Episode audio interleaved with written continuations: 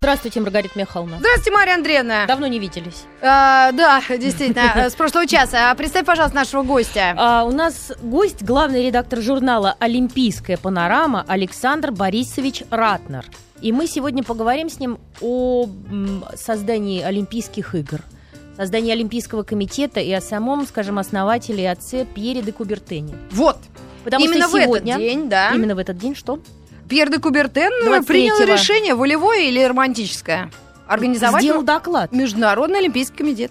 Да, 23 июня 1892 или 4 года Ну, если 120 лет, то четвертый. А, четвертого, четвертого, Ну, да. нам Нет, хорошо но считаем. идея получилась, в- нет, э, идея получилась, в- я просто помню, что в 92 году у него была, это- как-то он ее первый раз озвучил, Да, да, было Да. дело. а в, представил доклад уже, и уже все это завертелось в 94 году, и в 90, 1896 году первые с- Олимпийские игры состоялись в городе Афины. Вот, и теперь торжественно передаем слово вам. Спасибо большое, добрый день. Да. Э, Сегодня Здрасте. для широких олимпийских масс, на самом Мгм. деле, такой... Я даже резервами всех назвала. Ну, может быть, да, стратегическими резервами, да.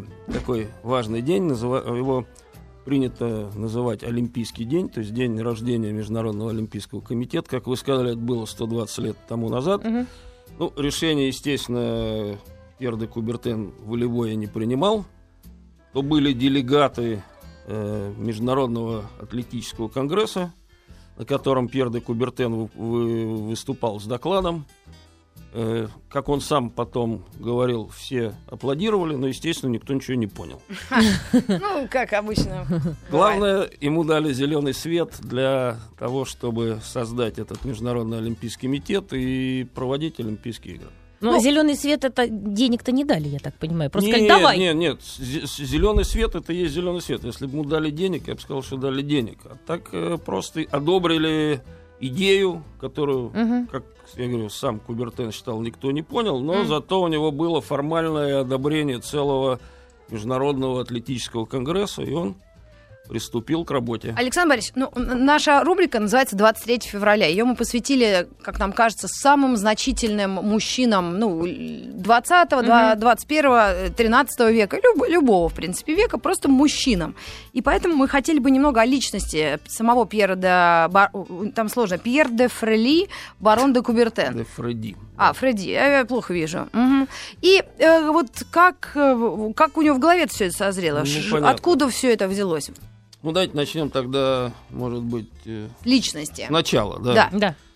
Человек родился 1 января 1863 года в старинной аристократической семье. Отец э, по отцовской линии, то есть э, один из предков по отцовской линии, получил дворянский титул в середине 15 века, а по материнской и еще раньше. За заслуги по фехтованию. Ну, фехтование это уже все гораздо позже. булавой. Да. То И есть копья. мы понимаем, что Богаты они давно. Бо- были. ну, не столько богатый, сколько благородный, как водится. Вот, но его, так сказать, университеты, да, они школа жизни пришлись на вторую, то есть на последнюю четверть э, 19 века. Мгм. И, наверное, самый главный вопрос, который возникает, как он к этой безумной идее пришел. Да, и, Да. ну, то было время, когда, э, с одной стороны, шла вообще интернационализация международной жизни. Мгм. Там э, были созданы такие организации, там, как Красный Крест, Межпарламентский союз, Первый, Второй интернационал, Международное бюро мира. Ну, это какой-то был прогресс такой. Ну да, это общая, так сказать, э, Объединение. эпоха. Да, Мгм. начали проводить э, всемирные промышленные торговые выставки, всевозможные ярмарки, конференции. То есть, когда люди начали общаться между собой не Мгм. внутри одной страны, а на, так сказать, более широком плане. Параллельно, ну, спорт тоже не был исключением, естественно, из этого процесса. Вот, может, так, как пример, да, там, что в 1851 году в Лондоне прошел первый международный шахматный турнир. Э, В 1881 была образована Международная федерация гимнастики. В 92-м Международная федерация гребных, ну, гребли и Мгм. Союз, Международный союз конькобежцев. То есть в спорте эти процессы тоже шли. М. Ну а как это знания народы накапливали? То есть, в принципе, сами виды спорта, они сформировались к 19 веку? Но мы, я бы сейчас не говорил о видах спорта, потому что Вот гимнастика. э, С Ну, современным это гимнастика, вообще никак не сравнимо, ну, видимо. Опять, э, дайте, нет, современно это абсолютно никак не сравнимо. Была шведская гимнастика, там, э, которая основывалась э, на всяких построениях, там, пирамиды. Трехмоторный самолет? Трехмоторный самолет, э, может быть, и четырехмоторные самолеты. Вот. Да и сам Пьер де Кубертен, он, хотя, как свидетельствуют очевидцы, да, там и боксировал, и фехтовал. И, Да и в регби занимался. и регби, но регби это то, Играл. что как раз его на путь истины Ему настроило. мечом по голове попало. Ну, почти. Значит, он э, сам был учитель, Мгм. педагог. И в то время э, во Франции э, спорт, ну или физические занятия, да, э, значит, преподаватели считали это то, что отвлекает молодежь, детей курения. от учебы. Курение это само собой. А родители боялись, что это вредно для здоровья. Спорт. М. Спорт, именно спорт, физическое воспитание. Ну и правы были родители. Спорт Ну, высоких достижений действительно вреден для здоровья. Ну, Ну да, ну да. Но, а э, сейчас не об этом. но сейчас не об этом, да. А Кубертен, он учился в, э, ну, его родители определили, в иезуитский колледж. И там был э, преподаватели, которые восхваляли и пропагандировали вот эту древнюю философию о здоровом теле, здоровом духе, да, то есть, Мгм. что э, физическое и умственное, оно должно гармонично сочетаться. Товарищ, э, закончив шко- у- университет, поехал в Великобританию Мгм. набираться опыту. И там как раз вот он посетил этот э, колледж в городе Регби. Э, А в Англии была другая система, которая, ну, опять, э, мы все берем с, с некой скидкой на эпоху, да, Да, там конечно. э, учились, это было спорт или физическое для людей благородного происхождения, не для широких олимпийских масс. А широкие олимпийские массы, тяпку в После руки революции и на огород, Конечно. плуг, пахать и воду Ну, носить, колоть естественно, дрова. кто-то должен же почву подготовить Да. для... У нас нет хлеба, будем есть пирожные. Ну, почти, да. Ну, короче говоря, он приехал э, в колледж регби, познакомился там с Томасом Арнольдом небезызвестным и Вот нам, кстати, вот я не знаю, Томас кто- Арнольд. Но человек, который на протяжении многих лет этот колледж возглавлял А. и на практике доказал, что спортивные игры благотворно влияют на учебный воспитательный процесс. Особенно в той, когда это коллективное, коллективизм, чувство Ну да. локтя, ответственность за товарища. Александр Борисович, а я боюсь даже спросить, женщины мы вообще даже не упоминаем женщин в этом во Нет, всем. женщин не упоминаем, и Кубертен, в доктри- ну, его идея, она исключала участие женщин э, в Олимпиаде. в спортивно-массовых мероприятиях. Ну, про Олимпийские игры вообще даже. Не, ну правильно, женщина должна ходить красиво, нарядно ходить или сидеть. Спортивной ходьбой заниматься. Я думаю, Нет. я думаю, я Сидеть думаю, красиво. я думаю, извините, что перебил, что тут дело как раз э, в этом древнегреческом происхождении, потому Да. что в древней Олимпии это же было святилище, это с- к спорту на самом деле мало отношения имело, но туда женщин не допускали. Ну, То женщин- это было Мы-то мероприятие сейчас это понимаем. Почему? И Все голые делали. ходили, Да, неудобно было.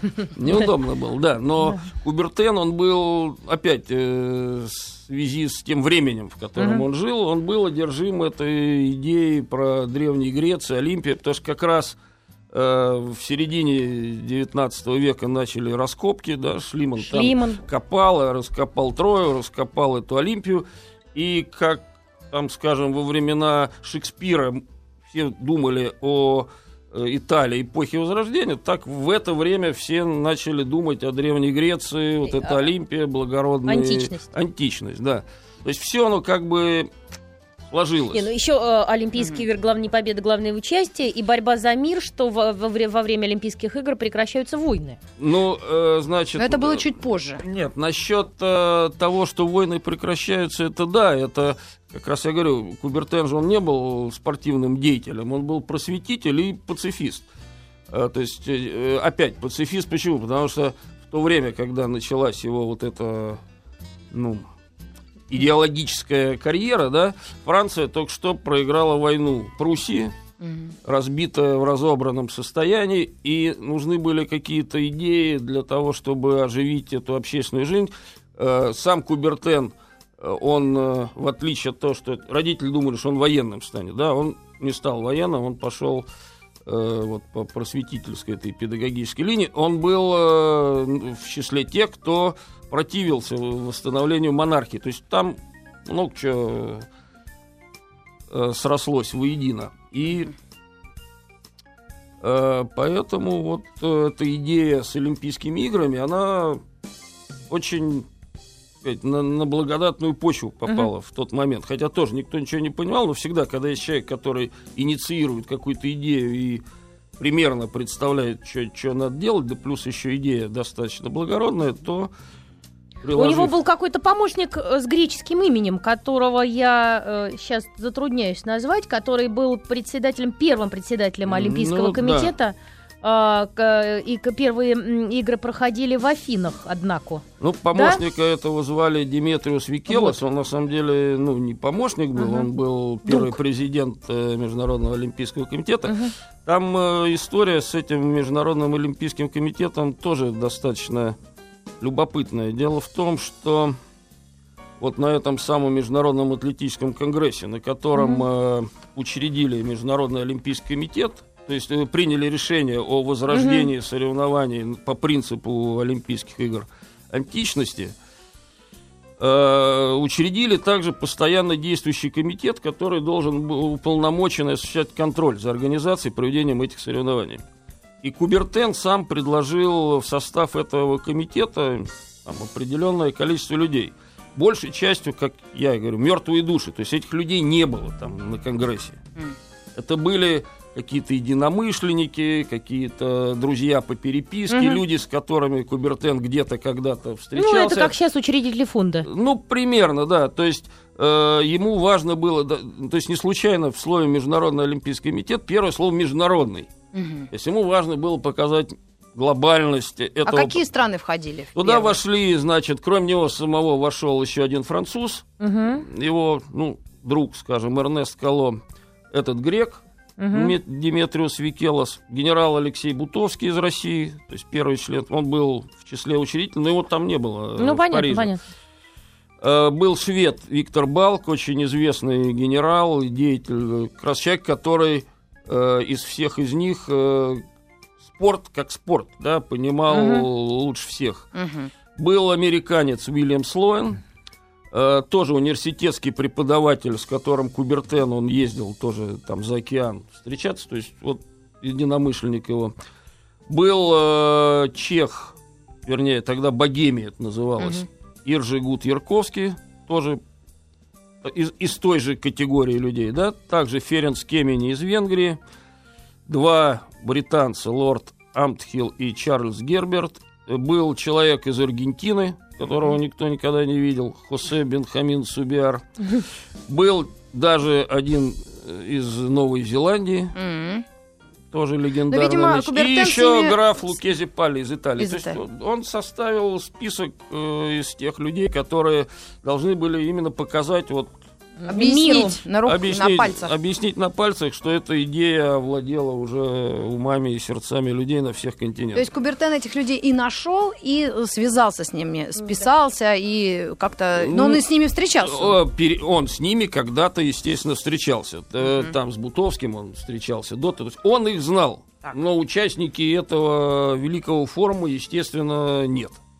Ну, составил человек список, проголосовали – и вперед. А что касается, э, вы говорили о Диметриусе Викелосе, да?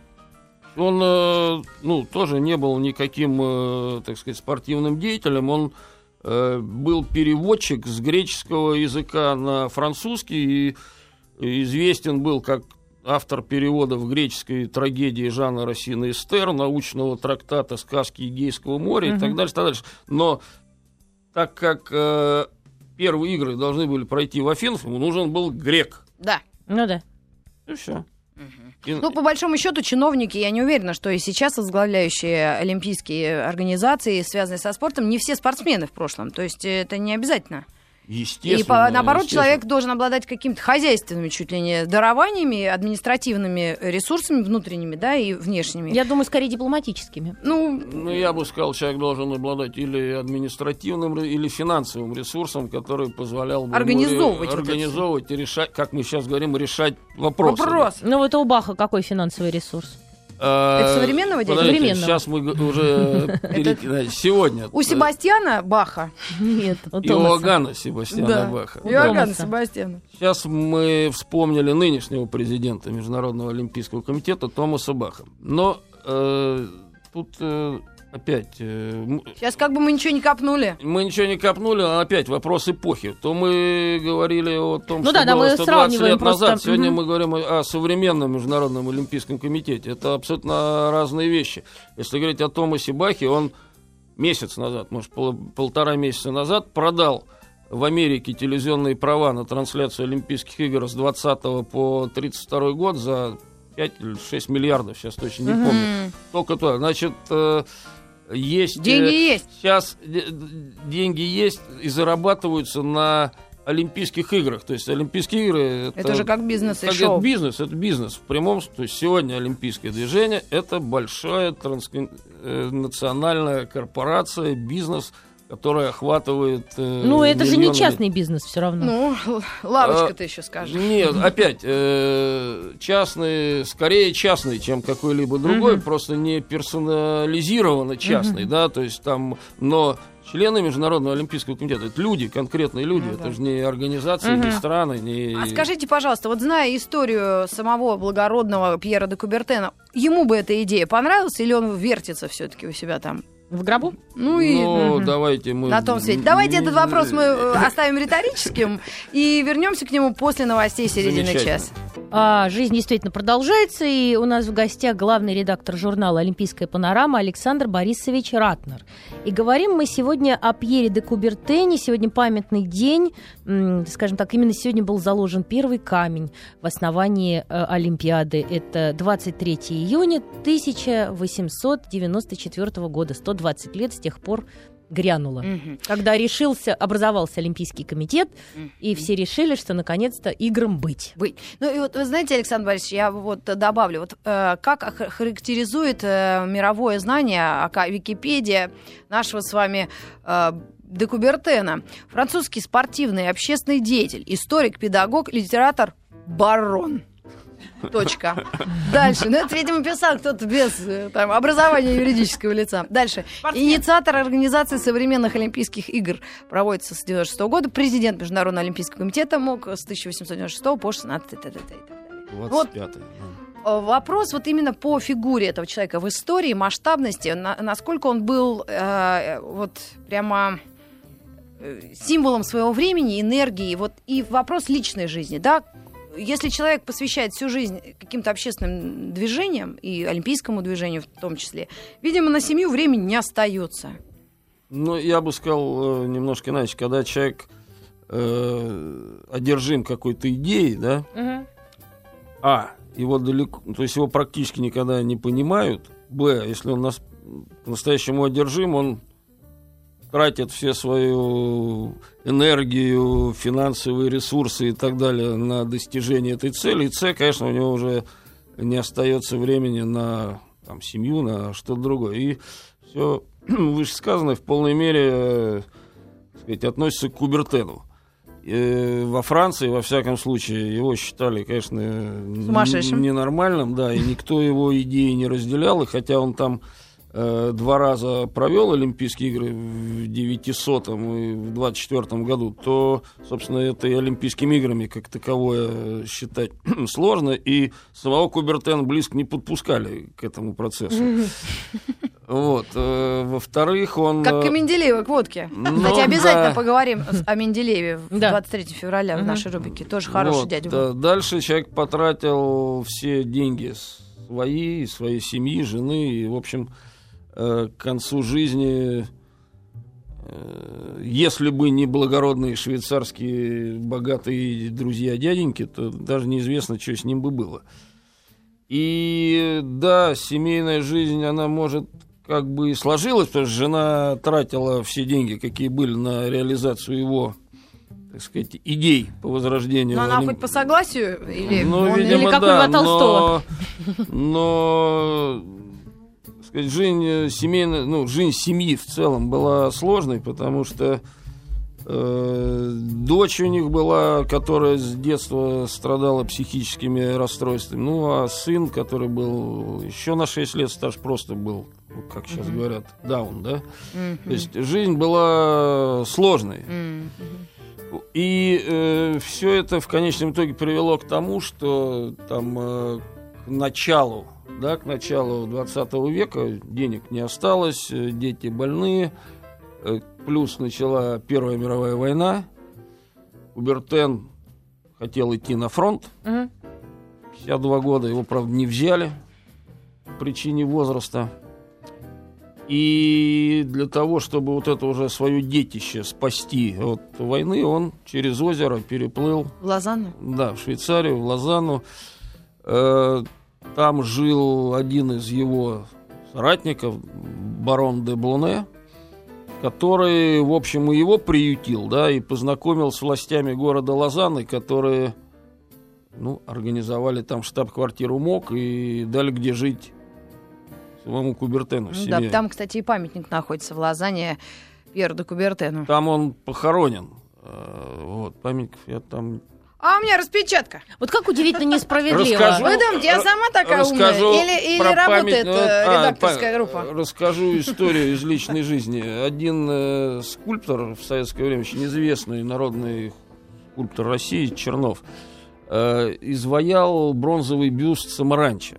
Так. И мы повезли его в, в Лозанну. Там, Хосе э, в, Игнасио? э, Хуан Антонио. Антонио. Ну, примерно. В, в Барселону дарить.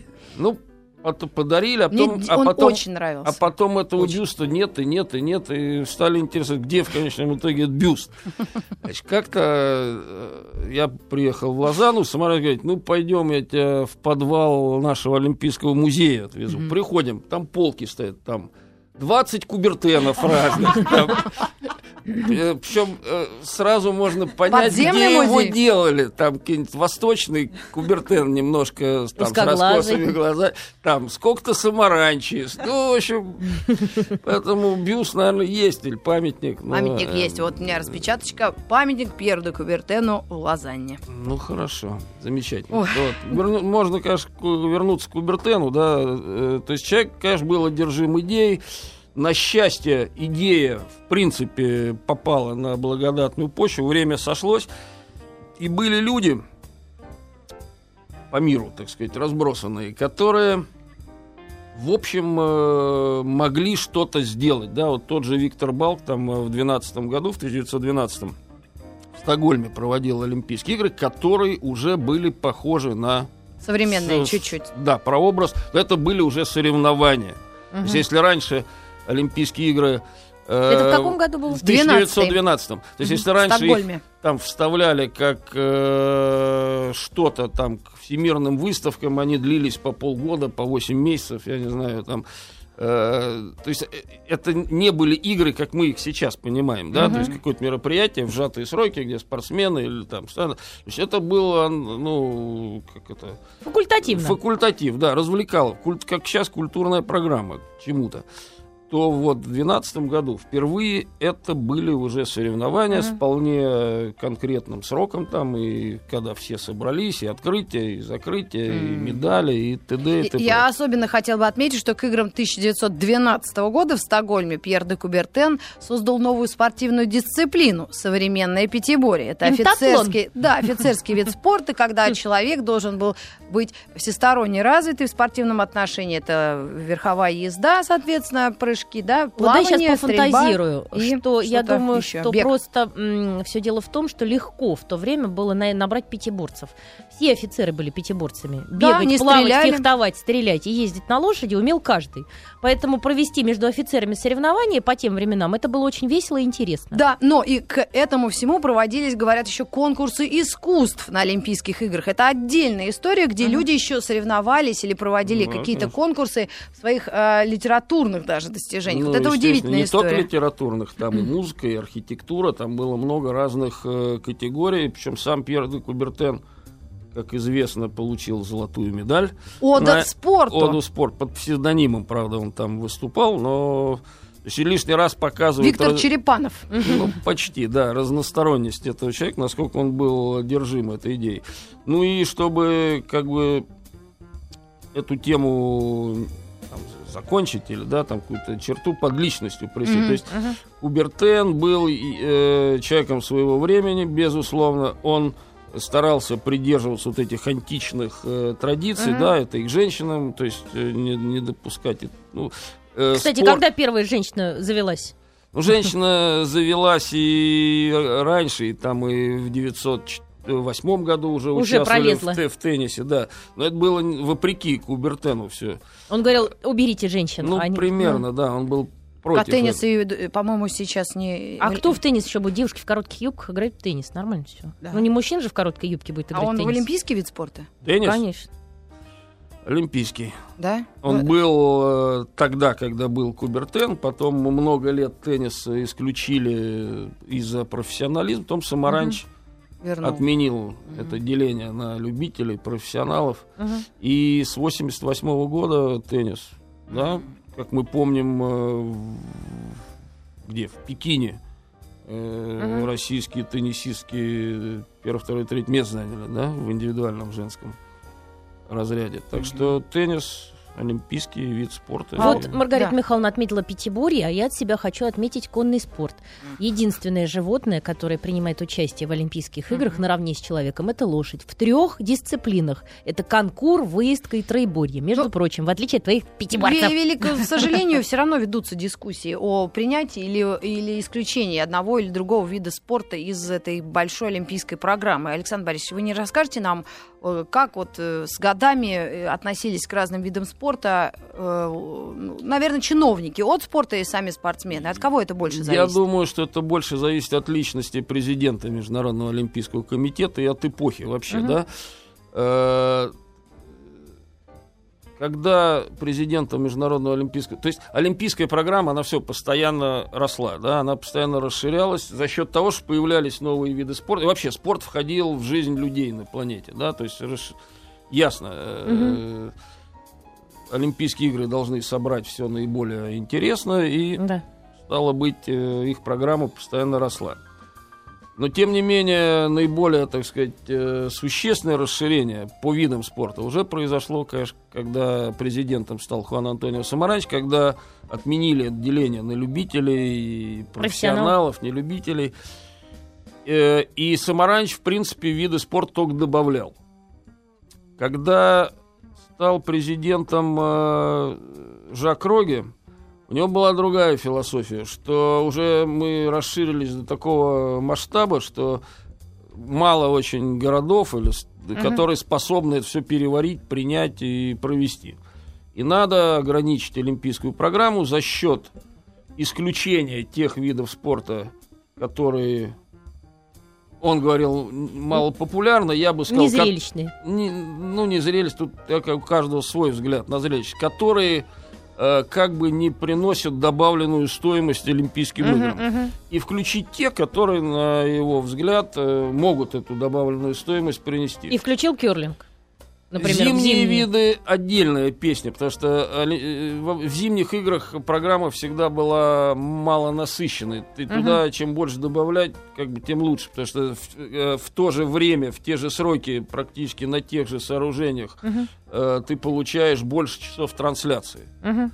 Поэтому кё- Кёрлинг, кстати, если последние игры взять даже в Сочи, то Да, он стал очень э, зрелищным. он популярен. Он, ну да, надо разбираться просто. Ну, мы уж Э, разобрались, сколько лет ну, И смотрим. молодцы. девчонки симпатичнее стали. Да. Да, конечно. Не то, что старые бабки раньше там... э, Терли это. Девушки, да. Ну вот, вернемся к, э, к олимпийской программе. Тогда вот Старые финские бабки вы забыли. финские, шотландские, да. В 2005 году, когда э, отдали Олимпийские игры в Лондон, то исключили бейсбол и софтбол. И вы заплакали в И я момент. заплакал, да. А, вклю- а пытался Роги включить регби и гольф. Но тогда не включил, потому что... Гольфистское лобби, наверное, там Ну его... да. Но включил через 4, через, в общем, вы, через 5, 4 года включил. И сейчас вот на играх 16 года в Рио-де-Жанейро впервые будут э, регби и гольф. М. Пришел Томас Бах сейчас, у него еще какой-то новый подход э, к этой тематике. Он пока до конца не ясен, но он уже ведет, э, как сказать, э, работу по Мгм. изменению Олимпийской хартии. В этом году сессия МОК будет чрезвычайно 8-9 декабря в Монте-Карло, на которой примут новые правила игры. То есть не исключено, что введут какую-то ротацию среди видов спорта, не исключено, что организаторам разрешат э, включить какой-то один-два, может быть, вида спорта, которые наиболее популярны в стране, не требуют больших затрат. В частности, возвращаюсь к бейсболу, э, речь сейчас говорят, ну, там, почти близко к 100%, что, Мгм. скажем, на игры 2020 года в Токио бейсбол и софтбол включат в Да, программу потому этих что игр, там- потому что там все есть, спорт номер один, самые высокие Да. рейтинги телевизионного бейсбола, и ясно, это принесет добавленную Да. стоимость Олимпийским играм. Но для этого надо изменить Олимпийскую хартию, которая сейчас подразумевает, что программа Олимпийских игр по видам спорта э, за 7 лет утверждается. Мгм. Теперь надо там за 5, я не знаю. То есть у Томаса какая-то своя есть идея, Арифметика. которую мы узнаем в конце года. Поэтому э, с другой стороны, понятно, что программа меняется вместе с изменением... Председателями э, С председателями, с общим, с комитета. развитием телевидения и так Небольшая дальше. реклама. Говорим о Пьере де Кубертене и его олимпийском движении, Олимпийском комитете. Именно сегодня, в этот день, 120 лет назад, э, на конференции э, В Париже. Париже была принята декларация о том, Ну, что конференция. создается... Было небольшое заседание, не все приехали. Да почему? Народ было много, на самом деле. Конечно. Ну, а что им еще делать? Телека нет, э, Естественно. кабаре надоело. Естественно. Да, Мулен Руш А осранишь. в зал Сорбонны не, не каждый день приглашают. Ну, там, э, Я думаю, народ, народ Но- добилась. И э, вы знаете, э, э, у нас вопрос такой о России конкретно, да? Когда мы э, откликнулись на идею, когда мы приняли участие, и у нас был большой перерыв в связи с революцией и Второй мировой войной вообще. У всех стран был перерыв. Ну, участие России, на самом деле, отдельная тема, очень интересная. Мы уже говорили о том, что генерал Алексей Бутовский был в составе, в первом составе, то есть сейчас учредителей Международного Олимпийского комитета. Человек, который занимался в российской армии подготовкой. Пятиборцев. Нет, ну вообще за подготовку, за физическое, да. Потом... э, Шампанское, э, ну, сабли как открывать. Да. Может быть, да. Потом, э, а там было правило такое, что когда один уходит, он должен какую-то замену вместо себя Мгм. предложить. И когда Бутовский решил уйти в 1900 году, он предложил, то есть там потом была череда замен. Там были граф э, Белостоцкий, Белозерский, был князь Урусов, был... Вот, граф Урусов, э, граф, да, который книжку про коней написал, нет? ну, может быть, Да, да. по-моему, да. Он, А он бейсбол он членом- точно не писал. Или нет, про бейсбол не писал. Он был в конечном итоге членом МОК до 1933 года, хотя жил э, в эмиграции. Значит, Россия, в принципе, в эту международную олимпийскую тематику, несмотря ни на что, активно включилась. Да? И, и, ну, опять, людей подбирали таких, которые могли на что-то повлиять, да, зайти там к государю, я не знаю. В конечном итоге, мы уже говорили про игры 1912 года, то э, царь Николай II, он был патроном там этой российской делегации. В 12 году Россия отправила огромную делегацию на игры в Стокгольм, правда, ничего не завоевали почти, но Мгм. суть. э, то есть Россия начала активно участвовать в этом процессе, потом, Ну, да, те 2%, которые были грамотные. ну, что делать? Это была общая тенденция, потому что спорт в то время при подходе там для любителей, да, то есть все должны были тренироваться, участвовать за свои деньги. Кто мог себе такое позволить? То- Только люди достаточно обеспеченные. Вот. Потом, э, потом э, был перерыв, как мы знаем, да, э, Россия на самом деле пыталась найти общий язык с Кубертеном, советская власть, да, и пытались участвовать э, в Олимпийских играх, но так, чтобы допустили широкие рабочие массы. Вот с этим не сошлось, Мгм. поэтому мы Мгм. начали проводить рабочие э, спартакиады, олимпиады. Они проводили там с свои для богатеньких. Ну, Но мы с Кстати, ними слились э, в 52 году? 1936 году на Олимпиаде э, в Берлине э, во времена товарища Адольфа Ивановича и та- товарищ Виссарионовича. и товарища. Но Ну, мы с ними не слились, потому Но что... мы там с ними боролись как бы в спортивных. Но, но Россия, Советский Союз не участвовал, не был в олимпийской семье. Мы пытались через э, товарищей по интернационалу э, сделать так, чтобы игры в Пекине, ой, в Пекине, в Берлине, Берлине. отменили и провели рабочую в Барселоне. Мгм. То есть она и была, но там война тоже гражданская началась. Мгм. То есть, э, ну опять. То есть мы не плохо. принимали в 36-м Нет, нет, участие. Нет, нет, конечно. И вернулись в каком году? Впервые Советский Союз принял участие в 1952 году в Хельсинки. В 1951 приняли Олимпийский комитет э, Советского Союза весной. То есть до этого МОК пытался сделать, приглашали Советский Союз участвовать и в Олимпийских играх 48 года, и 52 зимних, но тогда... э, Людей не было. Не только людей не было. Значит, у, у власти был такой подход, что если мы победили в войне, мы должны победить в спорте. И участвовать в Олимпийских играх имеет смысл только э, на По- тех условиях, если мы можем там всех Только победить. золото. Только победить, да. Но Если ехать проигрывать, Такое то тогда резона нет. Ну, не стало Пьера де Кубертена в 37 году. Э, Не благодаря Иосиф- Иосифу да, Виссарионовичу. Виссарионович в этом не, Не участвовал. Это одна из его заслуг. Но как-то все равно осадочек остался от 37 года. Ну, давайте так. Мы до 30 уже опять заканчиваем про Пьера де Кубертена. Он умер в 37 году, да, но президента МОК он перестал быть в 25-м. А коллег своих предупредил еще раньше. И что интересно, уже после того, как он э, ушел с поста президента МОК, он ну, смог полностью посвятить себя своей этой педагогической деятельности. Э, создал Всемирный педагогический союз, потом э, создал Международное бюро спортивной педагогики. То есть человек э, занимался уже в конце жизни тем, чем хотел. Ну что ж, огромное спасибо. У нас есть Тынис Мяги, чье имя в веках история Эстонии Вообще моя любимая песня. вы- высечет. Я очень Э, люблю, Памятник правда. нерукотворный. Тынису Мяги Да. сейчас будет звучать. Прям даже этой зимой в Сочи я ее пела каждый день. Трезвая, я уверена. в Да, конечно.